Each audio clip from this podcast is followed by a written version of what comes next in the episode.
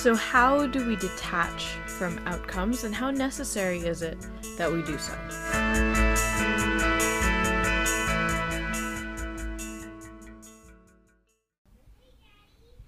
Welcome back to the fourth part of the discipline of joy, imaging God's immanence. Two weeks ago, we left off with this thought that for us to receive both what God wants to give us directly and what He wants to give us through our husbands, we have to have a holy detachment from outcomes. We need to be detached from outcomes in three ways. We need to be detached from what we are being given, from when we are being given it, and how we are being given it. We need to be detached from what, when, and how with regards to any given outcome that is dependent on someone outside of our own self. And we're going to be talking about how being detached affects our relationship with God and consequently our relationship with our husband. So, the first part of the discipline of joy, which is recreational rest, both planned and spontaneous, detaches us from the what aspect of the outcome.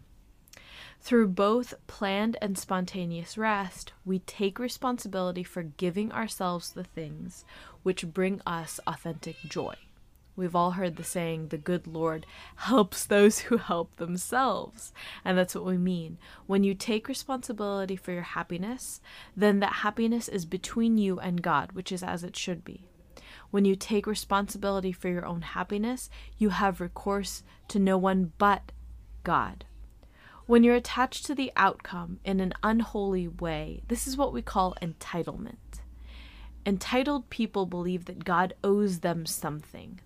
Our ability to earn things and others' ability to give us things depends on God's benevolence, depends on divine providence. So even if we hide behind pretending that we blame others and not God, we are blaming God when we don't take personal responsibility for what we can do for ourselves. Entitlement and victim mentality go hand in hand. So when we're detached from an outcome, we trust that God gives us the means to choose happiness and we take responsibility for choosing it. And when we have this kind of outlook on life and this kind of relationship with God, then we stop making our sense of happiness dependent on what others provide for us. When you make other human beings responsible for your happiness, you set yourself up for temptations to resentment when they fail, because they will fail.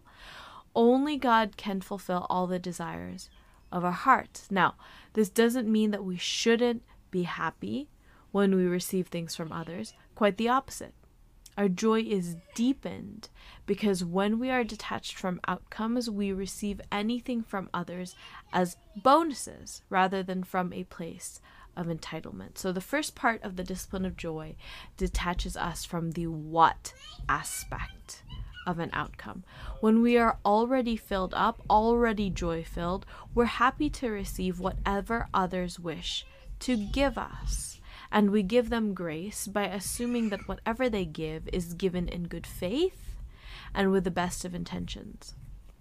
I remember a question from a woman a long while back, I think a couple of years now, uh, whose husband went and bought her a smartwatch and she didn't like it she didn't like how it functioned. She didn't like the color, and she was upset that he was upset that she didn't like his present. She was insisting that there had to be a way to make him understand why she didn't like it. And she was even sharing how he was setting up this smartwatch for her and explaining to her how it would make her life easier for so many reasons and in so many ways. And she could not admit to herself or to anyone that her husband had not only spent a significant amount of money on this present, but that he had put a significant amount of thought into it as well. That he didn't just want to buy her something random and pretty, he had actually thought very carefully about how this smartwatch would help his wife have an easier time that he had either identified or been made aware of difficulties that she was having, and he had thought that this smartwatch would address some of those difficulties and inconveniences for her. She was not open to the response that the most respectful thing to do would be to be gracious and to try it out and to at least wear the watch from time to time. She was insisting that it was somehow disrespectful to be dishonest with him. Now let's think about how that would apply in our relationship with God. If you don't like the house that you're in, if you don't like the car that you have, if you don't like the clothes that you own, you still thank God for the roof over your head and for having a means of transportation and for having clothes to keep you warm, right? There's nothing wrong with you looking for a new house or looking for a new car or getting rid of old clothes and buying new ones, but it's not disrespectful or even dishonest to be grateful to God and on a very basic level that you have those things at all. So, why would something different apply to your husband? You don't have to like everything that he gives you. You don't have to use the things that he gives you all the time. But it's neither disrespectful nor dishonest to be grateful for the intention and the effort behind what your husband gives. Rather, it is disrespectful to be brutally honest and in so doing dismiss the intention and the effort. In last week's end of the month spotlight on Shaunti Feldhahn for Women Only, we shared this quote. Quote, It is not the average man who needs to be less sensitive to a woman's words, but the average woman who needs to be more sensitive to her man's feelings. End quote. Why would a guy keep giving a woman anything if he's just going to be told that what he gives her isn't up to her standards? Is it saintly for a woman to force a man to suffer that kind of rejection time and again, possibly for the entire duration of their marriage. I can't believe I'm saying this. I've heard some women say that it's character building. That part of being rejected by his wife, because whatever he did for her wasn't up to scratch, is supposed to thicken his skin and build his character and make him grow up into a functioning adult. Ouch! ouch, ouch, ouch. You don't have to like everything that your husband gives you. I bet there are things that God has allowed and enabled you to have that you're not head over heels in love with but you recognize a basic obligation to be grateful to God anyway. If you're supposed to be seeing Christ in your husband and treating your husband as you would treat Christ, would you really be so cruel as to reject what he gives of his own volition because it doesn't fit your idea of perfection? The first part of the discipline of joy detaches us from the what aspect of an outcome. The second part of the discipline of joy, the practice of daily rejoicing, detaches us from the when aspect of an outcome. If we are mindful of God's blessings, if we take stock of God's blessings on a daily basis, then we realize how blessed we are and how appropriately blessed we are for whatever season of life that we're in. We have this outlook on life that God not only provides what we need, but that He provides it when we need it. When we lose sight of God's hand, of His divine providence in our daily life, that's when we start getting restless in a bad way. That's when we get impatient. That's when we start despairing of receiving God's answers to our prayers in what we consider to be a timely manner when we're detached from the when aspect of an outcome, we have this outlook on life that God provides what we need when we need it. And so, when God chooses to pour blessings on us through other people, specifically our husband, again, we don't have this attitude of entitlement. We avoid being ungracious in our reception because we have this thought that the person has owed us this thing for a long time, or that this person has been holding out on us or holding us back by not giving us something sooner. Women will do this all the time. Their husband will finally feel comfortable making some sort of large financial investment like a new house or a family vacation. And instead of being grateful that they've reached this point as a couple, as a family, she starts saying nasty things like, We should have done this 10 years ago. Or, Why are we going in the off season? Or, You scheduled this vacation on my mom's birthday. Or, You know, this house doesn't have the square footage that we talked about. Again, ignoring the fact that her husband is demonstrating a desire to be generous with his family. And being so distrustful, refusing to give the benefit of the doubt that whatever reason he had for giving something at a certain time, that he had good reason for choosing that time to do so. The discipline of daily rejoicing detaches us from the when of receiving. We trust that God provides what we need when we need it, whether He provides things directly or chooses to bless us through other people. And then the third part of the discipline of joy, living the serenity prayer, detaches us from the how of receiving. You remember that the examen we shared in episode 14 had a lot of emphasis on respecting that our husband is his own person, that he has his own life experience, his own thought processes, his own free will, ultimately his own way of doing things. When we're in a bad place, this may seem like it's all about our husband, but when we're able to think clearly, we understand how much this affects our relationship with God. Do you trust that God knew what he was doing when he created man? Do you trust that God knew what he was doing when he created men to think and act differently from women? Do you trust that God knew what he was doing when he clothed man with authority over his wife? At the end of the day, our respect for our husband indicates how much we trust in God's designs and plans, all the way down to the tiniest nitpicky stuff. A lot of women crush their husband's spirit by being attached to how he procures the things that he gives them. I read a long excerpt from Dr. Laura Schlesinger's The Proper Care and Feeding of Husbands in our spotlight at the end of March. And the excerpt was about a husband who was trying to be helpful, trying to dry the dishes, put them away, and clean the living room, and no matter what he did, he received zero gratitude and endless criticism, and his wife finally decided that she wanted a divorce. It was never enough for her that the dishes were dried, that she wasn't the one who had to put them away, that the living room was clean, and that he tried multiple times to change his methods to meet her standards.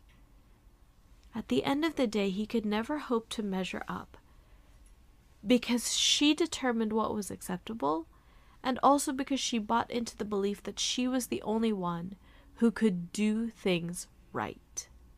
He was never going to win. It wasn't about getting help around the house, it was about her winning. It was about her dominating her husband. This third part of the discipline of joy, living the serenity prayer, it detaches us from the how. It enables us to accept that no one is going to do things exactly the way we do them because everyone is different and that's okay. So let's do a quick recap. Receiving is an art. To receive well, we first need to have a holy detachment regarding what we receive, when we receive it, and how whatever it is is procured for us. The previous three parts of the discipline of joy accomplish and maintain this holy detachment. We are freed from the many temptations to sin which surround the motions of receiving from others, specifically from our husband. When we are freed from unreasonable and unholy expectations with regards to what our husband gives us, when he gives it to us, and how he procures it from us, we have room within us to receive all things as gifts and that's the key word gift. Think of what we associate with the word gift. The basic dictionary definition of the word gift is, quote, a thing given willingly to someone without payment, end quote. There's so much in that very, very short definition. A thing given willingly, you might read that as given of one's own volition. You might read it as given free from external pressures. It's definitely not something that's owed. It's definitely not a debt or something given due to a sense of obligation. And most importantly, it is not something which, when given, forces an obligation upon another person to repay. Here's the crux of why receiving as a wife is an art and why we refer to it in rather more grandiose terms as imaging God's immanence. How does God receive from us? We undoubtedly owe Him everything. And yet He chooses to treat what we give Him as gift. He demonstrates this by giving us free will and by remaining faithful to us even when we are unfaithful to Him. In our second episode, we talked about the role of woman as Ezer, as helpmeet, needing to mirror how God acts as man's helpmate, respecting man's free will, and working through inspiration versus manipulation. This is another aspect of Ezer. This is another aspect of mirroring God. We talked about respecting our husband's free will, and this receiving as God receives, imaging God's immanence, is all about that latter part, about how God remains faithful to us even when we are unfaithful to Him. It's a different relationship between you and your husband because the relationship is between two fallen human beings, two people who both mess up, who both mess up all the time, who hurt each other and hurt each other frequently. But we come back to this quote from Carrie Gress that we revisited two weeks ago. Quote, Women are called to contain others, not just to hold on to them, but to improve them and let them go again, now healthier, stronger, and better prepared for the journey. End quote. This is what God does for us, and this is what we're called to do for our husbands. In fact, how much more are we called to be patient with our husbands, given that we are fallen creatures ourselves? And that God, who is perfect, does this for all of us fallen creatures. We're called to mirror God in this way, in the same way that we owe everything to God, and yet He chooses to receive our efforts as gifts. We're not saying that your husband doesn't owe you anything. He absolutely has obligations to you as your spouse. But when you receive your husband's efforts as gifts and embrace his efforts no matter how imperfect they are, you are imaging God's faithfulness.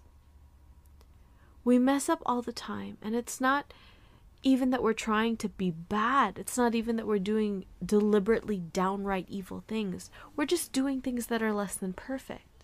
But even when we do things that are less than perfect, it hurts God because it hurts us. He loves us so much and created Adam and Eve perfect, and He wanted their lives to be perfect and beautiful and always joyful and always wonderful and always fantastic. He wants so much to give that to us, and we are the ones who get in our own way. Mother Teresa, she said, quote, I have found the perfect paradox that if you love until it hurts, there can be no more hurt, only more love. End quote. Yes, sometimes it hurts to receive our husband's less than perfect efforts. Take addiction. But you can choose to receive in a way that ultimately brings you more pain, or you can choose to receive in a way that ultimately brings you more love. You can choose to love your husband for trying it all, or you can choose to label yourself a victim of him not trying hard enough, according to your standards. That's your choice. That's your choice. But choosing to love your husband for trying it all deepens and strengthens the love between you.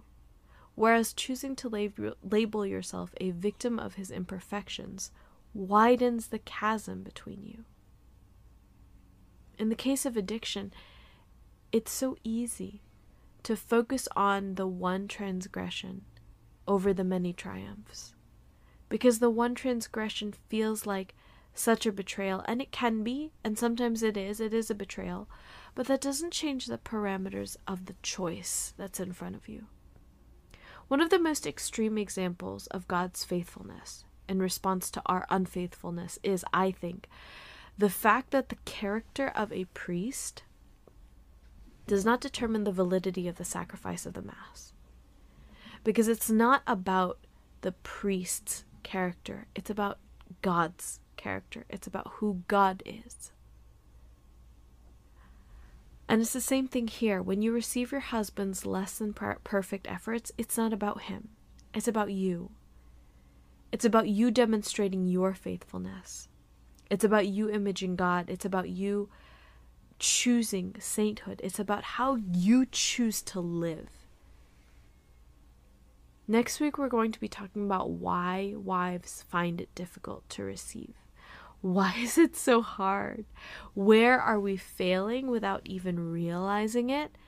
And what do we do? How can we get better at it? So, thank you so much for joining us this week. Have a wonderful Sunday. God bless. Thank you so much for joining us. You can find all the quotes and resources referenced in today's episode on our website. We'd love to hear from you, and we're looking forward to having you with us again next week on the Will to Wife podcast.